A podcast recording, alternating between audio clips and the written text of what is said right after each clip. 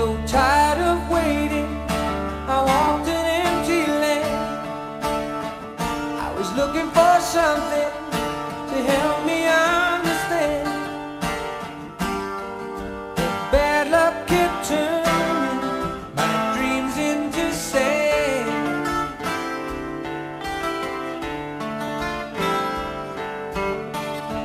I didn't want pity.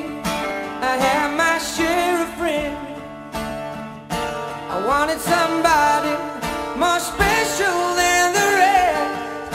I was aching inside like I was approaching the end.